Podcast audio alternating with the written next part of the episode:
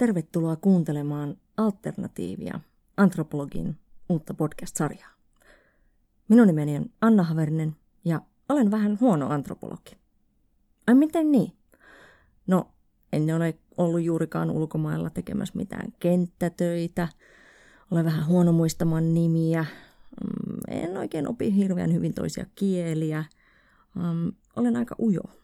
En mielelläni tutustu uusiin ihmisiin. Se jännittää, se ahdistaa, se vähän pelottaa. Mutta sitä minä teen työkseni. Tällaiset ajatukset on aika tuttuja monille antropologeille. Olenko minä hyvä antropologi? Osaanko minä tehdä työtäni oikein? Mitä tämä työ edes on? Onko olemassa antropologin ammattiidentiteettiä? Edellisessä jaksossa puhuttiin aika paljon siitä, että miten tämä työ tai miten tämä koulutus on aika paljon itsestä kiinni. Millainen minä juuri olen ihmisenä ja miten minä teen tätä työtä. Ammattiidentiteettiä on kuitenkin aika vaikea muodostaa, jos ei ole olemassa selkeää alaa, jonne valmistua. Tyypillisesti tältä alalta valmistutaan museoalalle, projektitöihin, järjestöihin sekä tutkijoiksi yliopistoon. Nykypäivän työelämä arvostaa generalisteja, sellaisia yleispäteviä tyyppejä. Ollaan hyvin fiksuja, pystytään käsittelemään monenlaista tietoa, analysoimaan, tarkkailemaan, olemaan kriittisiä, perustelemaan mielipiteitä, kertomaan miksi jokin asia on niin kuin on. Generalistit ovat hyviä vähän kaikessa, mutta eivät silti oikein missään. Antropologi ei ole mikään lapsuuden haaveammatti. Eihän sellaista ammattinimikettä ole edes olemassa. En minäkään haaveillut antropologin ammatista ennen kuin lähdin tätä alaa varsinaisesti opiskelemaan. Ja silloinkin tuntui siltä, että en oikein tiedä, mitä tälle loppujen lopuksi voi tehdä. Kun minulta kysyttiin, että mikä sinusta tulee isona, kohautin aika pitkälti vain olkapäitäni ja sanoin, että katsotaan sitten, tutkia varmaankin. Sehän minusta tulikin muutamaksi vuodeksi, kunnes totesin, että tuo yliopistomaailma ei loppujen lopuksi sittenkään ollut minua varten. Mutta voiko antropologiaa tehdä muualla kuin yliopistossa? Suomessa ei tällä hetkellä voi opiskella soveltavaa antropologiaa. Antropologia voi opiskella vain yliopistossa ja siellä opettaa antropologeita toiset antropologit, jotka ovat tutkijoita. He ovat akateemisella uralla. Mutta miten tätä tehdään soveltavana työnä? Miten sovelletaan tätä osaamista? Mitä minä edes osaan? Työpaikkailmoituksissa ei juurikaan näy, että etsitään antropologia. Tällaista ammattinimikettä ei Suomesta oikein löydy. Mutta pitäisikö edes? Onko sillä loppujen lopuksi väliä, millä tittelillä sitä työskentelee? Harvahan sitä loppujen lopuksi tekee töitä juuri sillä äh, tittelillä, mitä on itse asiassa opiskellut. Ammattiidentiteetillä on silloin merkitystä, kun haetaan ylipäätään määritelmää sille, että mitä minä osaan, mihin minä kykenen, millaiset ovat minun vahvuuteni ja millaiset ovat minun heikkouteni. Kun lähdetään soveltamaan omaa osaamista jonnekin vähän uudelle alueelle, sellaiselle, jolle ehkä koulutus ei suoraan ole valmistanut, nämä tällaiset itsetuntemukseen liittyvät näkökulmat on hyvin tärkeitä. Identiteetin muodostukseen vaaditaan jokin pohja, jokin käsitys siitä, että tämä on se pohja, jolle rakennan näitä erilaisia elementtejä, joista minuuteni muodostuu. Ilman tällaista selkeää pohjaa ja mallia, jolle tällaista identiteettiä alkaisi pohjustamaan, on hyvin vaikea alkaa määrittelemään sitä, että mitä minä itse asiassa osaan. Silloin on, että ehkä minä tällaista osaan ja ehkä tuollaista, en ole ihan varma. Se muuttuu sellaiseksi jossitteluksi. Riski huijarisyndrooman syntymiselle on aika korkea. Huijarisyndroomalla tarkoitetaan sitä kokemusta itsestä, että minä itse asiassa vain teeskentelen. En olekaan niin hyvä kuin muut luulevat minun olevan. Kohta he huomaavat ja näkevät, että minä olen vain feikannut kaiken aikaa. Minä väitän, että saamme tänne alalle paljon parempia antropologia, jos meillä on selkeämmin malleja siitä, millaista tätä työtä on tehdä yliopiston ulkopuolella. Tässä jaksossa keskustellaan muun muassa näistä teemoista vieraamme Viola Stramperin kanssa. Tervetuloa kuuntelemaan.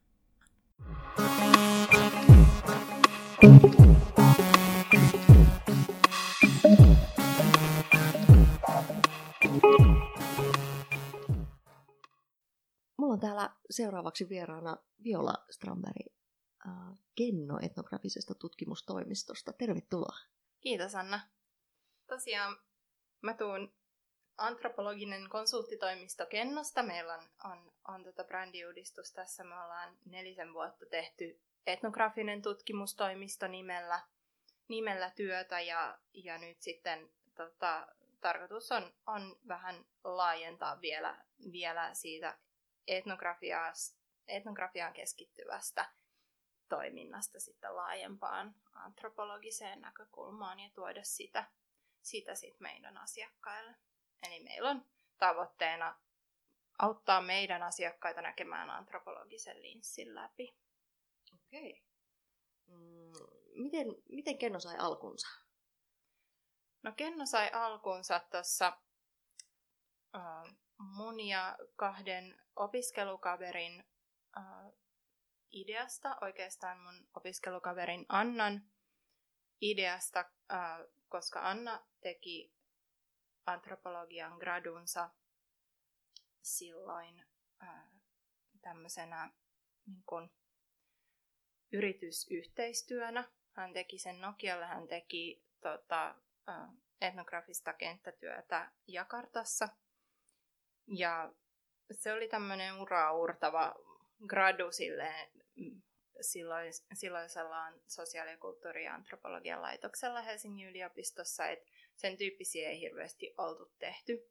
Ja, ja tota, semmoista ei ehkä muutenkaan Suomessa silloin ollut kauheasti, tai siitä ei ainakaan ollut, sanotaan näin, että siitä ei ainakaan ollut puhuttu juurikaan niin kuin meidän opiskelujen aikana, että, että antropologiaa tai etnografiaa voisikin tehdä niin kuin yliopiston ulkopuolella. Ylipäätänsä tällainen ajatus, että et ei olisi niinku affilioitunut jo yliopistoon, niin mm. oli aika absurdi ajatus niinku silloisten vasta valmistuneiden tai varmaan opiskelijoidenkin keskuudessa. Silloin kun Kenno tota, perustettiin, niin oli ehkä sellainen palvelumuotoilun nousu tietyllä tavalla ehkä sitä siitä puhuttiin yhä enemmän ja enemmän, mutta se oli kuitenkin aika uusi asia vielä silloin. Ei ollut niin yleisesti tiedossa kuin, kuin tällä hetkellä jo alkaa olla. Et, et, et nyt se on ehkä mennyt jo, jo sillä tavalla ääripäähän, että et siitä puhutaan jo tosi paljon ja, ja monet eri tahot sanoo tekevänsä sitä, mutta silloin ei, se ei ollut vielä niin yleistä. Mm. Ja siinä vaiheessa, kun me ruvettiin, tai Anna, Anna rupesi puhua tämmöisestä, että, että mitä, mitä jos perustettaisiin tällainen yritys, joka keskittyisi nimenomaan etnografian tekemiseen ja etnografian tuomiseen niin kuin yrityksille ja yritysten avuksi ja asiakasymmärryksen avuksi, niin, niin tota, mä olin siinä vaiheessa mm, ollut semmoisessa toisessa asiakasymmärrystoimistossa töissä, jonka nimi oli silloin Kopla. Ja, ja sitten mä olin tehnyt niin freelance Äh, etnografin töitä muun muassa Palmulle, joka on sitten taas ihan, ihan tota puhtaasti palvelumuotoiluun keskittyvä toimisto. Tai en ole nyt ihan varma, miten he määrittelee itsensä tällä hetkellä, mutta silloin ainakin mm. oli ja uraa urtava sitten taas sillä saralla. Um, mutta se ei ollut kauhean, kauhean niin yleistä ja mäkin koin, että, että tota, niin kuin asiakasymmärrystoimistossa mä en ollut pystynyt hyödyntämään etnografiaa niin paljon kuin mä olisin halunnut tuntuu, että sillä on niinku aikaa. Siihen ei, ei just niinku haluta, halutaan niinku nopeasti, nopeasti vähän semmoista tulosta, mutta mut sitten etnografia laitettiin vaan et siihen piikkiin niin lähinnä, että tehdään jotain haastatteluja, niin mm. sitten se niin riittää. Mm. Ja sitten itse koki, koin siinä vaiheessa, että et, et sillä olisi tosi paljon enemmän annettavaa ja olisi, olisi niin tosi ihana, jos sitä voisi tehdä syvällisemmin ja hyödyntää sitä niin monipuolisemmin myöskin, eikä vaan semmoisena kuriositeettina sitten. Mm. Ja sitten niistä lähtökohdista sitten ruvettiin, ruvettiin laittaa kennoa pystyyn ja, ja toki me lähdettiin niinku sillä tavalla aika nollasta, että, että ei ollut vuosien niinku kokemusta työelämästä esimerkiksi tai ei ollut niinku, mm, ylipäätänsä niinku siitä siitä varsinaisesti niin kuin myyntityöstä esimerkiksi kokemusta. Mm. Et, että toki siinä ohella, että me ollaan, ollaan saatu tehdä sitä etnografista työtä ja, ja tavallaan semmoista sillä tavalla unelmatyötä, niin toki siihen yrittäjyyteen sit on liittynyt myös paljon sellaista, niin kuin mitä ei ehkä osannut ajatella. Mm. Että et se, et se, se kaikki, kaikki aika, mitä, tekee työkseen, niin ei ole sit sitä itse etnografiaa Niin. tai sitä, missä niinku varsinaisesti suoraan antropologiaa voisi hyödyntää. Mm. Mutta toki mä koen, että, että toki niinku siitä ajattelutavasta on niinku ihan kaikessa hyötyä ja erityisesti myöskin myyntityössä, Mm. vaikkei se niinku siihen koskaan ole suoraan valmistanutkaan. Mm. Miten sä koet, että et, tota, miten sun identiteetti antropologina on muuttunut tässä vuosien aikana? Mi- millainen Mm. antropologi sä oot? Oot sä huono antropologi?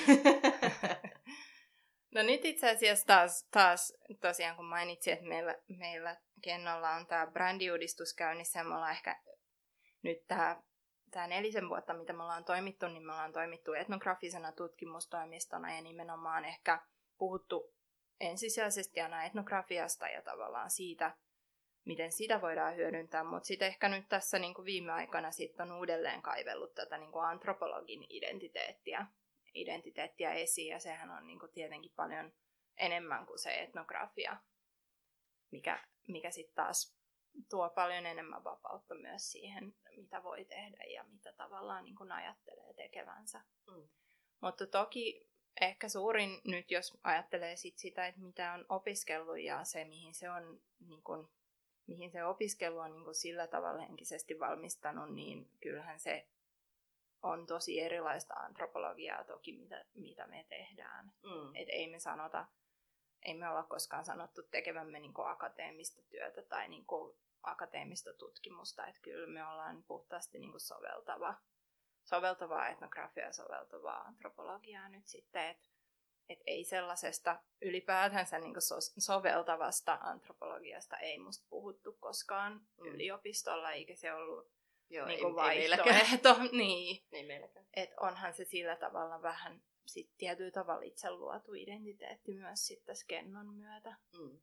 Mutta toki ny- nykyisin mun mielestä puhutaankin enemmän ja varmasti liittyy palvelumuotoiluun ja, ja tavallaan siihen yleiseen ehkä yliopistonkin uudistumiseen ja miten työelämä nähdään ja kaikkiin tämmöisiä, että ei, en nyt silleen, niin kuin, että varmasti enemmän nykyisin puhutaankin yliopistollakin ehkä soveltavasta Mm. työstä ja miten, että kaikkien ei ehkä tarvii olla jatko-opiskelijoita tai tutkijoita niin kuin Niinpä. yliopistolla, että sitä voi hyödyntää myös muussa. Niinpä. Mutta se on ehkä suurin, suurin ero, että, Mm. että antropologi mulle opiskeluaikoina tarkoitti nimenomaan niin kuin väitel, niin kuin joko niin kuin väitöstutkimusta tekevää tai sen jälkeistä työtä Mm. tekevää tutkijaa. Niinpä. En mä olisi silloin ajatellut, että antropologi voisi olla sitten niin kuin jossain muussa tehtävässä. Mm. Vaikka konsultti. Niin, vaikka Niin. konsultti tai vaikka jossain ministeriössä. Että sit mä olisin Niinpä. ajatellut, että mä silloin ajattelin, että tämä henkilö on sitten ensisijaisesti sitä jotain muuta. Että se on niinku sitten konsultti tai sitten se on niinku virkamies, mutta se ei ole sitten enää antropologi. Mm. Ja se on mun mielestä hirveän iso oivallus tietenkin ja niinku vapaus sit siinä, että se ei ole, ei ole sidottu aina sinne yliopistoon. Niinpä. Mulla on itsellä kanssa se, että kun uh, on tehnyt, mä tein mun kandin stand-up-komiikasta, ja mä heitin vuoden verran stand-upia Jyväskylässä sitten, Okei. osallistuvaa havainnointia. Joo. Ja se niin kuin lähti sieltä asti se semmoinen niin kuin, tosi paljon se niin kuin itsensä instrumenttina, tutkimusinstrumenttina käyttäminen. Mm. Ja sitten kun graduaihe taas sitten oli tämmöinen niin kuin, niin kuin virtuaaliset muistomerkit Yhdysvalloissa, mm. minkä mä sitten laajensin vielä väitöstutkimukseen. Ja miten se niin kuin, ensin oli silleen, että no okei, onko tämä nyt osallistuvaa havainnointia, kun mä teen tätä verkossa ja niin kuin näin. Ja sitten se muuttui jossain vaiheessa tämmöisen niin kuin oman itsensä niin kuin tutkimiseksi, autoetnografiaksi Mm. kun tuota, mulla kävi kesken sen tutkimuksen silleen, että mä rupesin itse elämään sitä verkkosuremista, kun yksi mun Facebook-ystävistä sitten teki itsemurhan, jolloin sitten se niinku muuttui se tutkimus semmoiseksi tosi niinku eläväksi todellisuudeksi, mm. että aikaisemmin oli pystynyt semmoisen niinku empatian ja muun tämmöisen ymmärryksen kautta niinku samaistumaan Mm. niihin haastateltaviin ja siihen niinku elämään, mitä he niinku eli siellä verkossa sen surun, surun ja muistelun kautta, mutta tuota, mut niinku tosi paljon niinku miettinyt sit kans sitä niinku omaa itseään ja sitä semmoista, niinku, että missä vaiheessa niinku, ää, mä itse tuotan tietyllä lailla sitä niinku, tutkimusasetelmaa ja niinku, minkälaisia valintoja siellä tekee, kenelle puhuu, millä tavalla puhuu, ää, miten on läsnä siinä mm. siinä tilanteessa ja kaikkia tällaisia niin kuin valintoja, mitä on joutunut tekemään. Onko sulla ollut sun niin kuin, kenttätöiden aikana tällaisia havaintoja? No totta kai niin kuin, sitä joutuu ja pitääkin niin kuin aina miettiä, että mikä se on se oma positio, eikä siitä koskaan niin kuin, voi olla täysin vapaa, mutta, mutta mitä paremmin sen tiedostaa, niin toki sitä onnistuneempi varmasti on, on lopputuote. Mulla oli ehkä vähän neutraalimpi oma kenttä. Mä tutkin niin kuin, maiseman kokemusta Yhdysvalloissa myöskin yhdessä kansallispuistossa, mutta ehkä nyt jos mä mietin, niin tavallaan ehkä siihen liittyy tosi paljon tietenkin sit sellaista, vaikka, vaikka se maisema ei ollut mulle henkilökohtainen kansallispuistothan on tietenkin sitten taas yhdysvaltalaisille hyvin, jos ei nyt suoraan henkilökohtaisia, niin se kuitenkin kuvastaa tavallaan sitä heidän sielunmaisemaa ja tavallaan sitä kansallistunnetta jollain tavalla. Niin vaikka tällaisia asioita ei, ne ei sitten ehkä niin suoraan mulle kuvastanut, mutta ehkä siinä oli kuitenkin semmoinen tavallaan se ensimmäisen kenttätyön tuoma tietyllä tavalla sellainen se kokemus ja mi- miten merkityksellinen sehän on tietynlainen mm. antropologin sitten tämmöinen siirtymäriitti, joka mm. täytyy tehdä ollakseen niin kuin jollain tavalla oikea antropologi. Toki nykyisin varmasti yhä enemmän on, on vapautta myöskin tehdä, tehdä kenttätyötä vähän tutummissa piireissä ja ympäristöissä, mutta silloin aina kun, ainakin kun itse opiskelin, niin se painostus oli kyllä tosi iso, että pitäisi lähteä johonkin ja mahdollisimman kauas oikeastaan, niin kuin, että jotenkin kohdata se tuntematon ja sellainen ehkä sitten sellaista niin kuin, niin, jotenkin pystyä ylittämään sit itsensä siinä. Se on silleen tosi kiinnostavaa, kun meillä oli taas Jyväskylässä oli niin erilainen painotus, kun siellä oli kuitenkin, no meillä muuttuneet tutkintosisällöt kolmeenkin kertaan sen viiden vuoden aikana, että niin kuin meillä oli alun perin oli suuntautumisvaihtoehdot, kulttuuriantropologia, etnologia ja folkloristiikka, ja mä olin sitten kulttuuriantropologian linjalla, mutta tota, mun sen viiden vuoden aikana niin se tutkintonimike vaihtui, niitä sulautettiin toisiinsa. Ja mullahan lukee itse asiassa mun tutkintopaperissa, että mä oon etnologi. Okei. Okay. ei kerrota sitä kellekään. Valeantropologi. mm. Eli tääkin on just se. Ja sitten mä hain jatko-opiskelemaan digitaalisen kulttuurin tutkimukseen, mikä on sellainen supermonitieteinen juttu, koska kun mä ehdotin mun jatko-opintoaihetta Helsingin yliopiston antropologian laitokselle 2009, niin siellä sanottiin, että ei antropologit tutki nettiä. Että sä, sä et saa rahoitusta tälle ja tämä ei niin vaan toimi. Ja sitten mä olin se, mutta kun antropologit on tutkinut nettiä 90-luvulta asti Jenkeissä, ja sitten että joo, mutta sitä ei tutkita täällä. Mm. Että niin kun, jos sä haluat mennä niin kun fyysisesti jonnekin kauas, niin joo, kyllä se käy.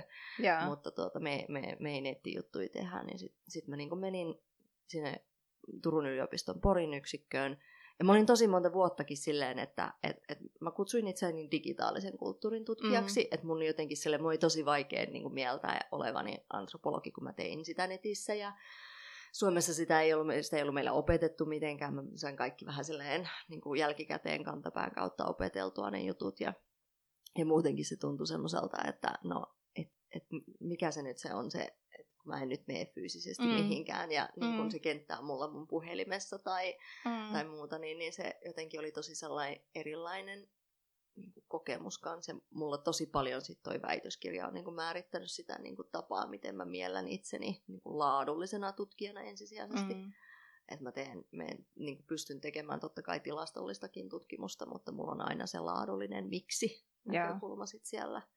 Mutta joo, toi on niin kuin vaikuttanut ja sitten kun sekin se, että mähän olisin alun perin halunnut lähteä tekemään gradun Meksikoon ja niin kuin Maija-Intianin tutkimusta ja niin kuin heidän käsityksiä kuolemasta ja näin.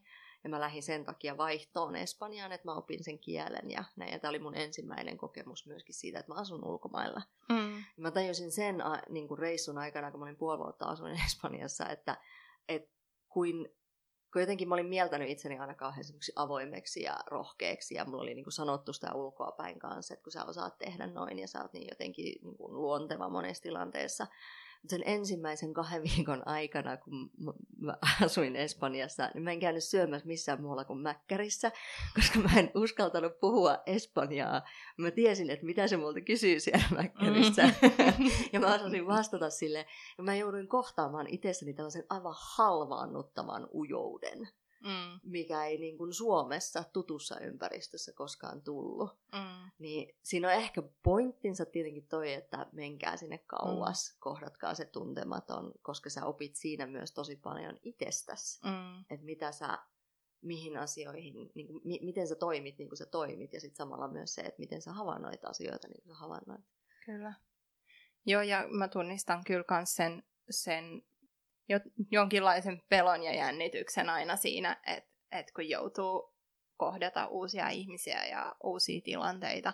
Mutta ehkä siinä, se just on ollut, mäkin olin vaihdossa ja sitten tein sitä graduusi tai kenttätyötä siellä Jenkeissä, niin kyllä siinä niinku just oppi todella paljon itsestään ja tavallaan siitä, että siitä tulee se itsevarmuus, että niistä tilanteista selviää. Että vaikka se tulee se jännitys niin kuin edelleen usein, usein näissä uusissa tilanteissa, tai jos, jos pitää tehdä ihan perus etnografista työtä, mitä teen työkseni, niin se, se jännittää edelleen, koska mä en ole niin kuin se ihminen, joka suin päin niin kuin välttämättä ryntää tilanteisiin. Mä oon harjoitellut sitä ihan hirveästi, mm. niin kuin ihan opiskelujen alkuajoista lähtien, mutta ei se ole niin kuin mulle sellaista välttämättä niin kuin aina miellyttävää. Mutta mä oon oppinut myös, myös just sitä, että mä tunnistan itsessäni ne asiat, ne merkit, se ei ole vaarallista, että jännittää. Niinpä, se on ihan ok.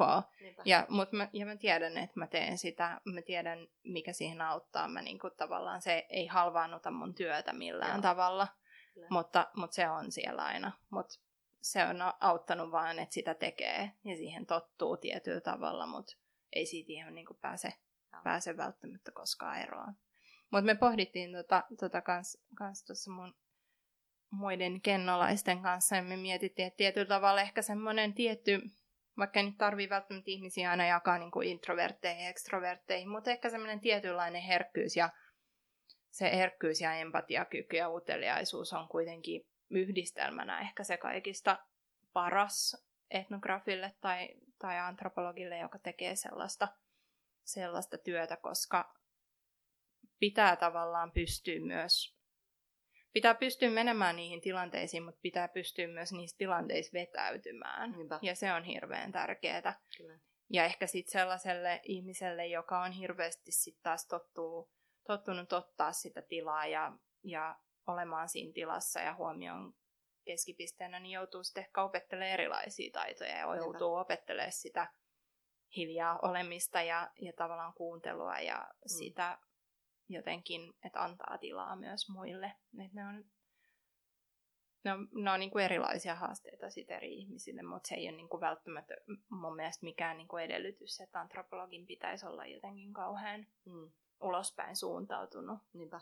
Kun sehän on monesti se, tilanteet on semmoisia, että et, et se tietyllä lailla semmoinen periferiassa niin kuin istuminen vähän siellä taustalla, mm. katsoa, että mitä tapahtuu. Niin. Ja niin kuin käyttää nimenomaan sitä semmoista, äh, tai ehkä se, jos on sellainen taipuvainen tämmöiseen niin kuin harkitsevuuteen tai ylipäätään silleen, että, että vähän jännittää, niin käyttää sitä ehkä myös hyväkseen. Mm. Että katsoa, että mitä siellä oikein tapahtuu, mitä tässä oikein on, koska tietenkin se, että jos, jos menee siihen keskelle ja on se kaikista äänekkäin henkilö, niin sitten myös ei, ei näe, mm. eikä välttämättä kuule mm. asioita samalla tavalla.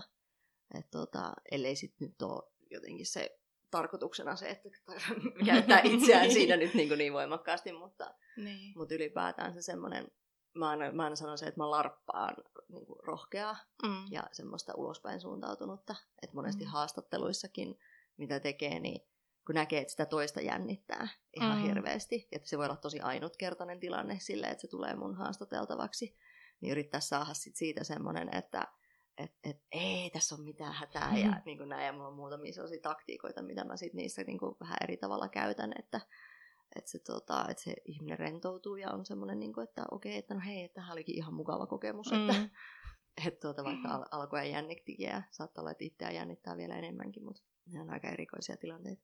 On. Mutta toi on hyvä muistaa, että se on usein sille haastateltavalle niin kuin jopa jännittävämpi juttu, Niinpä. koska se on usein hänelle just ainutlaatuinen Niinpä. tilanne. Että sitä antropologi voi sitä harjoitella ja Niinpä. joutuu, joutuu ja saa tehdä haastatteluja, mutta sitten se Niinpä. ihminen on ehkä kerran vaan elämässään haastateltavana, niin Niinpä. ei pysty silleen siihen totuttautumaan. Joo. Ja useinhan sitä joutuukin vähän esittää, tai ei edes vähän, vaan joutuu tavallaan esittämään myös tyhmää Joo. niin kuin itse siinä. Niinpä. Ja, ja se on usein aika hyvä taktiikka myös, että antaa sille valtaa sille haastateltavalle ja sitä tavallaan, niin kuin, että hän saa, saa opettaa tietyllä Niinpä. tavalla niin kuin sit haastattelijaa siinä. Se on ihan, mutta välillä on kyllä vähän semmoisia epämääräisiä tilanteita, kun jotain, muistan jossain haastattelussa on ollut jotain, jotain ihan puhuttu jostain, että mitkä on vaikka niinku tärkeitä asioita elämässä, niin sitten jos haastateltava sanoo, että no mulle tosi tärkeä on perhe, niin sitten kun siihen perään kysyy, että miksi, niin vähän tulee semmoinen, että niin, että onko se ihan tunteeton, kylmä möhkäle. Eikö tää ole itsestään selvä niinku- asia? niin. niin, Si- kyllä. Mutta tota, ne on ihan hauskoja tilanteita myös sitten. Mm. Ja sitten huomaa, että se on myös oivaltavaa sille haastateltavalle, että sitten joutuu Joo. Vähän pohtimaan jotain semmoisia asioita, mitä on pitänyt itsestään selvänä. Niin. Mulla oli tuota, uh, viime keväänä oli yksi sellainen haastattelu, mikä mä sain ihanan kommentin sen jälkeen. Se, tuota, se, me puhuttiin tuota, hänen niin kuin, yrittäjyydestään. Ja sitten tämä niin kuin, kokemus sille oli tälle ihmiselle se haastattelun jälkeen, se oli mulle sillä, että ihanaa, että oli niin kuin, hyvä terapiasessio. Että niinku, et hän sai niinku jauhaa ja avautua tällaisista asioista, mitä hän ei niinku tyypillisesti, niinku, että kukaan mm-hmm. ei Mhm. jaksa kuunnella. Että no, et ihanaa, et tosi kiva. Ja se oli hirveän hyvä haastattelu muutenkin, että sieltä tuli tosi, tosi niinku havainnollistavia asioita, että hän osasi niinku ääneen pohtia tosi monia juttuja. Joo. Mutta sitähän se voi parhaimmillaan sitten olla. Mm. Ja onhan se aika ainutlaatuinen tilanne usein, että, että sä voit niinku, tai siis haastateltavalle, että hän voi niinku pari tuntiakin puhua jostain asiasta, Niinpä. joka todennäköisesti kuitenkin häntä kiinnostaa ainakin Niinpä. jollain tavalla, niin kes- käytännössä lähes keskeytyksettä niin avautua. Niin, kyllä. Niin ei sellaista ole kuitenkaan ihan, Ei, ei se ihan joka niinku- päivä. Ei se niinku normaalissa vuorovaikutuksessa Mm. yleensä mene silleen, että siinä on aina, aina niinku toinen antaa sit vähän samanlain ja niinku, että se on sellaista vuoropuhelua, niin sitten hän saa niinku monologia vetää siinä. Ja, Tuleeko sulla mieleen jotain sellaista niinku tosi niinku vaikeaa tilannetta sun uran aikana?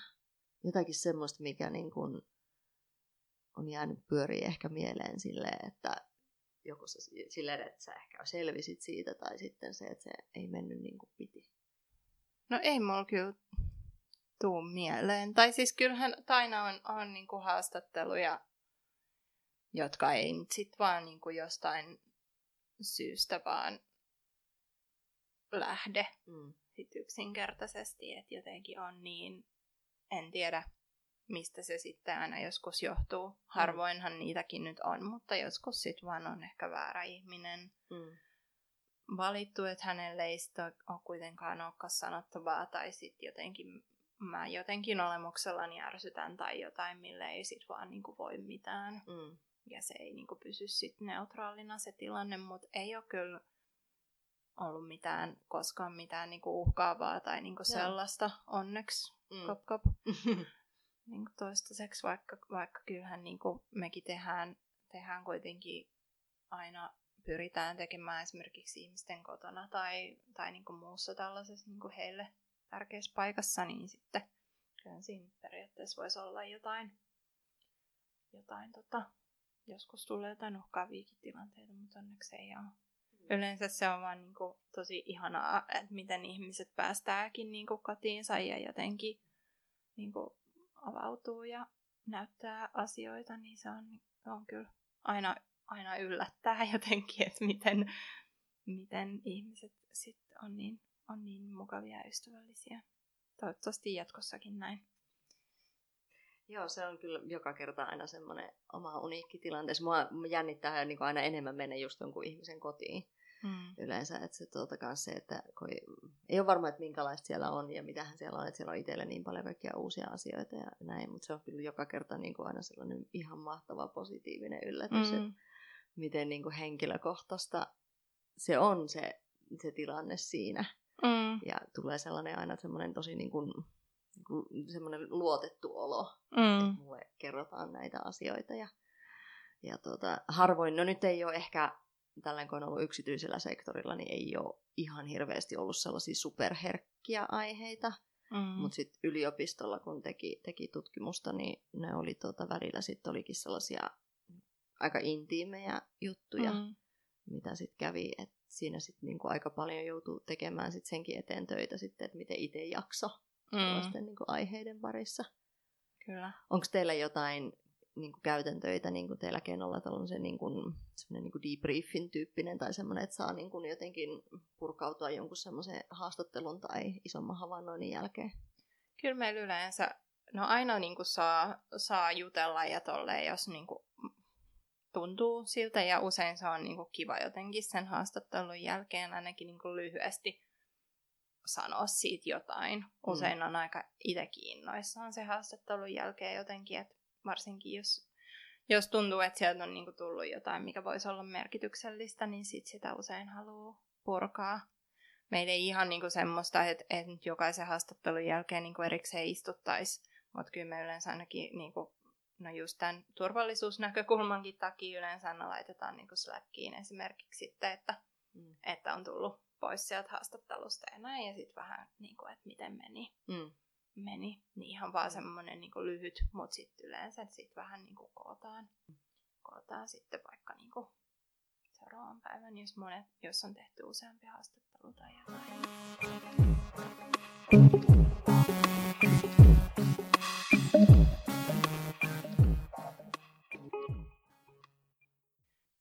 Mutta se on musta kiinnostavaa tavallaan, jos miettii vielä sit, sitä, että miten, miten niinku perinteisesti vaikka etnografiaa on tehty ja sitten tavallaan mitä itse tekee, että kun se ei ole niin... Se mitä itse tekee, niin ei ole niinku irrallaan tietyllä tavalla myöskään omasta todellisuudesta. Niin se on toki haaste, mutta se on, tekee siitä myös kiinnostavampaa. Et ehkä just sit se taakka, mikä etnografiassa on ollut, on just se, että tavallaan on menty johonkin sit vähän niin kuin, no niin, lypsetty sitä tietoa, sitten lähetty pois. Ei ole ehkä aina mietitty tavallaan, mitkä ne vaikutukset on siihen yhteisöön tai, tai tota, et jotenkin, että miten sitä asiaa sitten esitetään niin kuin eri kontekstissa. Et varmasti siinä on tosi paljon tehty virheitä silloin, varsinkin historian aikana, mutta mut ehkä sitten taas siinä, mitä itse tekee nyt, niin toki siinäkin varmasti on vaarana just se, että sitten on vaikeampi itse irrottautua siitä, siitä aiheesta ja tavallaan siitä, että se ei ole niinku just, sitä ei voi ulkoistaa, niinku, että no tämä tapahtui, tapahtui nyt sitten jossain Amazonin sademetsässä, vaan tavallaan, että se me kehitetään kuitenkin meidän asiakkaille usein niin kuin palveluita tai tuotteita, joita sit todennäköisesti itsekin käyttää jossain vaiheessa. Niin toki se tuo oma haasteensa sit siihen, että pitäisi pystyä myös koko ajan, koko ajan pysymään tietyllä tavalla ulkopuolisena siitä. Niinpä. Ja sitä joutuu, joutuu niin kuin enemmän miettimään, mutta sitten toisaalta se on myös kiinnostavampaa. Ja siinä ehkä py- pääsee enemmän vuorovaikutukseen sit näiden ihmisten kanssa koska on, on tavallaan jakaa sen saman, saman kulttuuripiirin usein ja tavallaan sen niin kuin, käsityksen asioista. Niin se ehkä toimii myös tietyllä tavalla semmoisena ähm, työkaluna siinä, että pystyy, niin kun, jos jotain on jäänyt kysymättä, niin pystyy Mm. mm. aika hyvin silti tulkitsemaan sitä, Mm. kun pystyy sanomaan, että miksi jotain asiaa pidetään vaikka pääkaupunkiseudulla tietynlaisena. Mm. Et mitä esimerkiksi vaikka sanoo tämmöinen lausahus, että VR venätään rauhassa. että niinku mihin, mihin todellisuuteen se liittyy Niin. ilman, että sitä tarvii niinku kysyä niin. erikseen, niin se on niinku se tietyllä tavalla etu.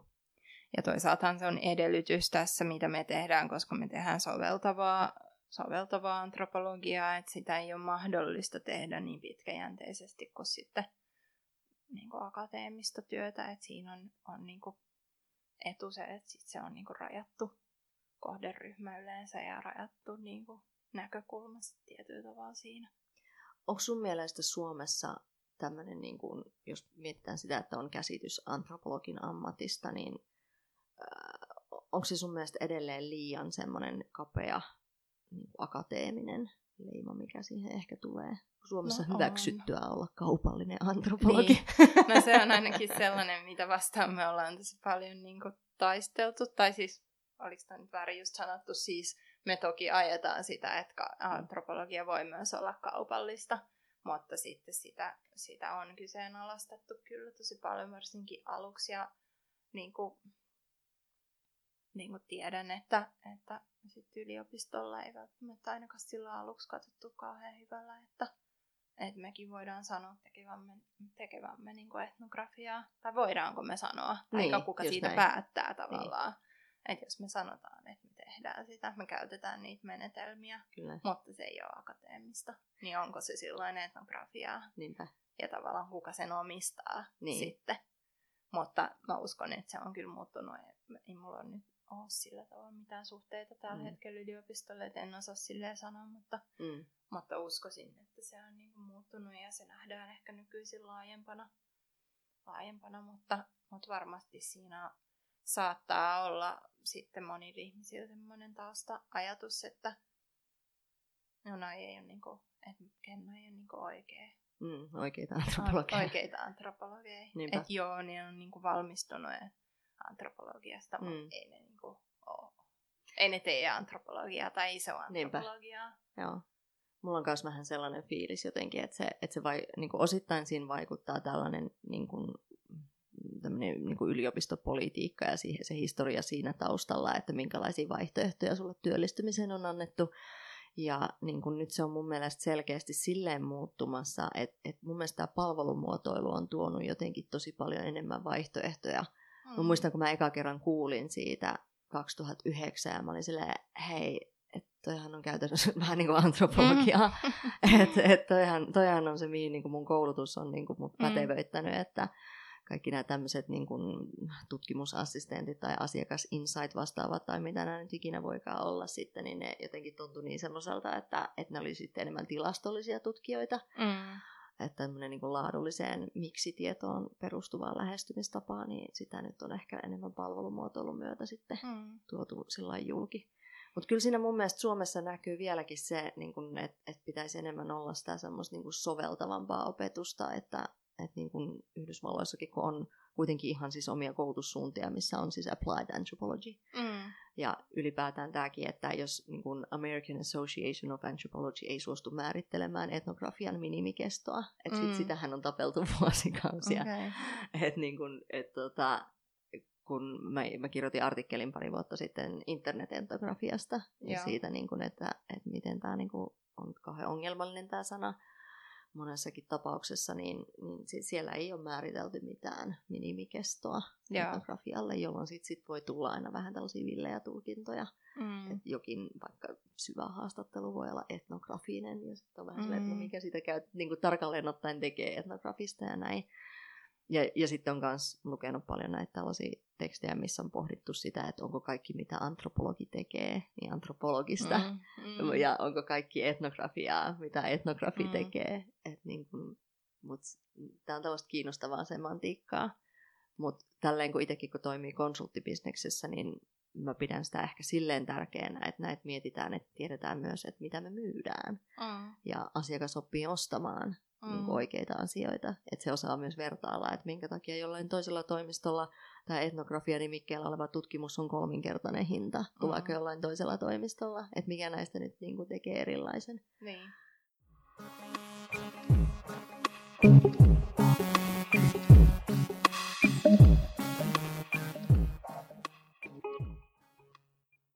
Niin, ja sitten siinä on tällainenkin, mitä mm. tuota, on jonkun verran keskustelu ihmisten kanssa, että siinä on myös ehkä tällainen niin kuin eettinenkin pohdinta, mm. että minkälaisissa, minkälaisissa toimialoilla tai minkälaisille yrityksille tai asiakkaille niin kuin haluaa tuottaa sitä asiakasymmärrystä. Mm. Että se, mitä harva itse asiassa tietää antropologiasta, on tämä tämmöinen niin kolonialistinen historia, mm. mikä niin kuin, ja mitä esimerkiksi on Yhdysvalloissakin on käytetty sota-antropologeja. Niin tämähän on niitä sellaisia niin kuin, tämän alan häpeäpilkkuja, mitä, mm. mitä tota, ei hirveän mielellään tuoda ulos, mutta tämä on ehkä se tietyllä tavalla se kaiku, mikä näkyy siinä niin kuin huolessa, mikä on kaupallisempaan tai soveltavaan antropologiaan, että pysyykö se niin kuin eettisesti laadukkaana. Mm. Ja mä oon itse sitten, jos multa on kysytty sitä, niin mä oon tota, kommentoinut sitä, että sä voit pääpiirteittäin kuitenkin itse valita sun työpaikkas. Sua mm. ei pakoteta töihin mihinkään epäeettiseen yritykseen, mutta um, jos, jos sä huomaat, että yritys tekee bisnestä semmoisilla asioilla, jotka esimerkiksi sä koet eettisesti arveluttavina, että sä toimit siinä niin kuin työkaluna työkaluna, että sä mahdollistat sen, niin se on sun oma valinta. Haluatko sä jatkaa siinä sen tyyppisessä toiminnassa? Mm. Et, et mä, mä oon itse niin kuin kauhean onnellinen, että mä pystyn olemaan itse sellaisessa yrityksessä töissä, missä myös ei ole pakko ottaa kaikkia asiakaskeissejä vastaan, mitä meille tarjotaan. Me niin kuin valikoidaan asiakkuuksia ja toimii, niin kuin toimialoja ja keissejä senkin suhteen, että mitä me itse koetaan merkitykselliseksi ja semmoiseksi, niin kuin, että, että mä haluan tehdä töitä tämmöisistä aiheista mm. ja tämmöisillä, niin kuin, tämmöisillä toimialoilla. Mm. Että se ei ole niin kuin pelkästään, että mulla on itsellä se, että joko, joko mulla motivoi hirveästi se, että jos se aihe on sellainen, että sillä pystytään tekemään jotain yhteiskunnallista tai sosiaalista hyvää, tai sitten siinä on ihan joku järjettömän vaikea ongelma, joka niin kuin, jotenkin se ihmisiin ja teknologiaan liittyvä joku ongelma, tai joku niin kuin, tekoälyn etiikkaan tai johonkin tämmöiseen liittyvä ongelma, joka niin kuin, on tietyllä tavalla totta kai myös yhteiskunnallinen kysymys, mutta niin kuin, niin tällaiset asiat mä niin kuin koen sit motivoimina, mutta mutta mut kyllä se, niin kuin se eettisyysjuttu on ehkä se siinä, mikä sitten voi olla sen huolen taustalla. Mm. Että käyttääkö nyt mm. sitten oikeiden asioiden palvelukseen niin. tätä supervoimaa, jos sitä sellaiseksi voi sanoa. Niin, joo. Ja kyllähän niin kuin yrittäjänä on just sama, että periaatteessa pystyy itse mm. vaikuttaa mm. siihen kuitenkin ihan täysin, että mm. kenelle niitä juttuja tekee. Niinpä. Ja totta kai niin kuin mun mielestä se on myös hyvä, että, että vaikka niin kuin, tai että niistä asioista myös voi keskustella sitten. Mm. Ja sitten toisaalta niin kuin palvelumuotoilu yleensä kuitenkin tähtää niin palveluiden parantamiseen, mikä sinällään jo niin kuin yleensä, mm. yleensä on, on hyvä asia. Mm. Mutta joo, mä oon ollut esimerkiksi yllättynyt siitä, että Kennolle ei ole hakenut juurikaan antropologeja harjoitteluun esimerkiksi, kun meillä on ollut harjoitteluja auki. Okei. Okay. Se on musta ollut aika kiinnostavaa. Että Ketä teille on sitten hakenut? Tai miltä, miltä aloilta? Ihan niin kuin, kyllä tosi monelta eri alalta. Et meillähän on ollut sit harjoittelijoita, niin kuin, no Rita, joka on, on nykyisin meillä töissä, niin oli harjoittelijana ensin, niin hän on sosiaalipsykologi. Sitten meillä on ollut just etnologi tuolta mm. Jyväskylän yliopistosta. Sitten meillä on ollut kulttuurimaantieteen opiskelija, valtio-opin opiskelija, historian opiskelija. Okei. Okay. Eli antropologian niin, opiskelijat. Antropologian Herätkää. niin, mutta se on ollut siis, siis ihan kiinnostavaa huomata. Mm. En osaa ihan suoraan sanoa, että mistä se johtuu. Mm. Että onko siinä sitten jotain sellaista karsastusta, että jotenkin ei niin kuin, että kun se on ollut niin vahva ehkä sieltä yliopistolta se vastustus, niin on tarttunut sitten jotenkin opiskelijoihinkin, tämä ei jotenkin Joo. ole niin oikein tai jotain, mikä tuntuu tosi hassulta, koska niin. sit niin paljon kuitenkin puhutaan siitä, niin, että et miten, miten opiskelijoita niin saataisiin saatais työelämätaitoja lisättyä ja Niinpä. muuta sellaista. Että tämäkin on, no eri ihmiset näkee erilaiset asiat hirveän motivoimina, että kyllä mäkin tykkäsin museoalalla olla hirveästi, että mullahan on arkeologia, museologia ja kulttuuriantropologia niin kuin mm. ne opinnot. Että tota, et en mäkään ole, ei, ei mun ollut haave tulla niinku konsultiksi, ei se ollut mikään sellainen. se ei, ei et, mä, et mun piti olla, joo, ei, et mun, mun piti jäädä yliopistolle ja mun, musta piti tulla sellainen kiukkunen lonkavikainen professori siellä, jota opiskelijat pelkää, mutta tota, mut sitten taas kun huomasi että se, et, se on liian raskasta se apuraha, mm. rumpa ja muuta. Mutta tota, mut se on ehkä sellainen, no nyt esimerkiksi no Jyväskylässä on hirveän paljon nyt hyödynnetty tai aktivoitu tätä alumnitoimintaa. Ja se voi Joo. olla myös sellainen, mistä sitten pystyisi näkemään vähän enemmän niitä vaihtoehtoja, että mm. mihin kaikkialle tämä soveltuu. mm. koska tämä on kuitenkin, tämä on tietyllä tavalla sellainen hirveän yleispätevä koulutus joka, ja yleissivistävä, että, tuota, että pystyy tekemään tosi monenlaista asiantuntijatyötä. Kyllä. Että se, mitä mä itse toivoisin, olisi, että mä näkisin enemmän siellä niin kuin yritysten ja niin kuin hallin, vaikka julkishallintojen tai muiden niin kuin työntekijälistauksissa, että siellä lukee tittelinä antropologi. Mm. Et niin kuin, niin. Se olisi mun haave, että näkisi sitä enemmän, koska että se tulisi yhteiskunnallisesti yhä enemmän semmoiseksi, että tämä on selkeä ammatti, osaaminen. Mm. Ei sille, että on nyt projektipäällikkö tai joku niin. osaston ihmis HR niin. jotain. Henkilökohtaisesti voisi sanoa, että, että, että silloin kun valmistui yliopistolta ja sitten kun rupesi perustaa kennaa, niin tunsi kyllä niin kuin tavallaan just olevansa huono antropologi, mm. koska ei joutu rikkoa sen mm. mallin, mikä oli niin voimakkaasti annettu sieltä yliopistolta, että mitä, mitä teistä tulee. Mutta ei sen jälkeen kyllä sit ole, ole sitä tarvinnut miettiä, että, että, että, että nyt saa kyllä kokea olevansa ihan tosi hyvä antropologi, että jotenkin on pystynyt luoda myös sitä uutta tapaa, että miten antropologia nähdään. Kyllä. Ja sitten just saa tehdä sitä, mitä, mitä oikeasti haluaa tehdä. Ja saa tehdä sitä sitten vielä niin kuin tavallaan tosi vapaasti, koska on yrittäjä. Niinpä. Joo, joo, kyllä mä oon täysin samaa mieltä kanssa, että se, niin mulla se identiteetti vahvistuu just sitä myötä, kun päätettiin, että mun titteliksi tulee palvelumuotoilijan sijasta design-antropologi. Mm. Että se kuitenkin mulla on vähän erilainen lähestymistapa kuin palvelumuotoilussa ja, ja sitten meillä innostuttiin siitä, että, että tällainen mahdollisuus on olemassa. Mm. Että se, että niinku, että sieltä yliopistolta saa sen tietyn koulutuksen ja tietyn mahdollisuuden ja näköalan, mutta sitten rohkeasti vaan lähteä hakemaan niitä vaihtoehtoja, kokeilemaan. Että tavallaan suhtautua ehkä siihen niin kuin ammatti-identiteettiin ja siihen osaamiseen semmoisella samanlaisella uteliaisuudella kuin mm. niihin tutkimusaiheisiin. Että et lähteä niin kuin ennakkoluottomasti katsomaan, että mitähän tämä tarkoittaa, kun niin. tekisi näin.